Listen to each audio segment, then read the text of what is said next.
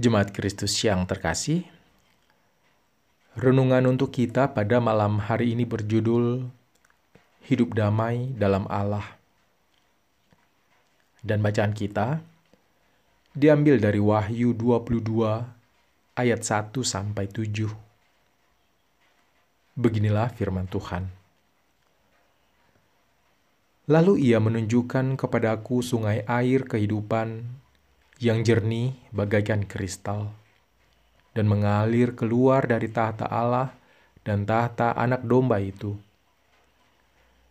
Di tengah-tengah jalan kota itu, yaitu di seberang menyeberang sungai itu, ada pohon-pohon kehidupan yang berbuah dua belas kali, tiap-tiap bulan sekali.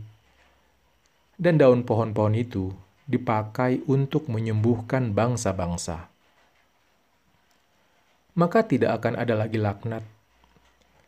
Tahta Allah dan tahta anak domba akan ada di dalamnya, dan hamba-hambanya akan beribadah kepadanya.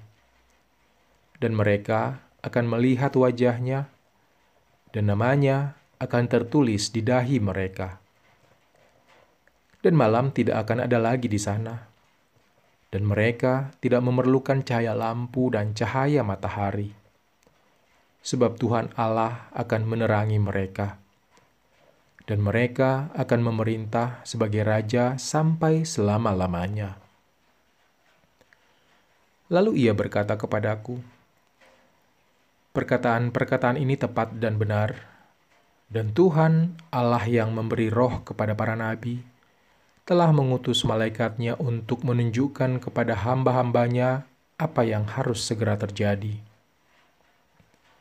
Sesungguhnya aku datang segera. Berbahagialah orang yang menuruti perkataan-perkataan nubuat kitab ini. Semua orang menambahkan hidup dalam kedamaian. Oleh karena itulah, makin banyak perumahan-perumahan yang menawarkan tidak hanya bentuk rumahnya, tapi juga keamanan serta fasilitas pendukung yang dapat menunjang kehidupan para penghuninya. Selain itu, orang berlomba untuk menjaga privasi agar terhindar dari orang-orang yang dapat mengganggu kehidupannya.